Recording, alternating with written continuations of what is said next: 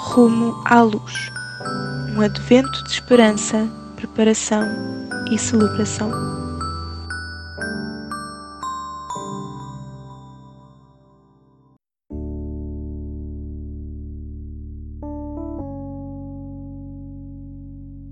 Dia dois. Leitura bíblica em Miqueias capítulo cinco, versículos dois a quatro.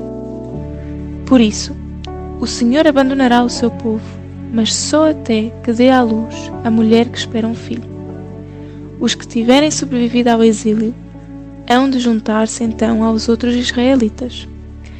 Quando esse guia vier, conduzirá o seu povo com firmeza, graças ao seu poder e à presença gloriosa do Senhor seu Deus. O seu povo viverá em segurança, porque a grandeza do Senhor será reconhecida até aos confins da terra. E assim vai reinar a paz.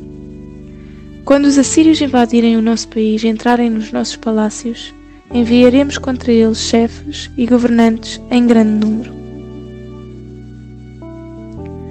Cerca de setecentos anos antes de Jesus, um profeta chamado Miqueias fala da cidade em que o Messias irá nascer.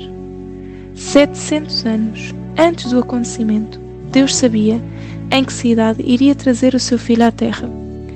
Um lugar irrelevante seria o local do nascimento do Messias.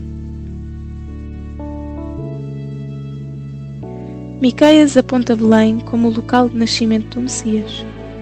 Esta era uma cidade pequena e insignificante. Ora, para que hoje tenhas essa perspectiva sobre aquilo que te parece insignificante na tua vida. Talvez Deus tenha grandes planos para coisas que tens ignorado. Escolhe uma pessoa que te pareça frequentemente esquecida. Chama-a à parte para lhe dizeres o quanto ela importa para ti.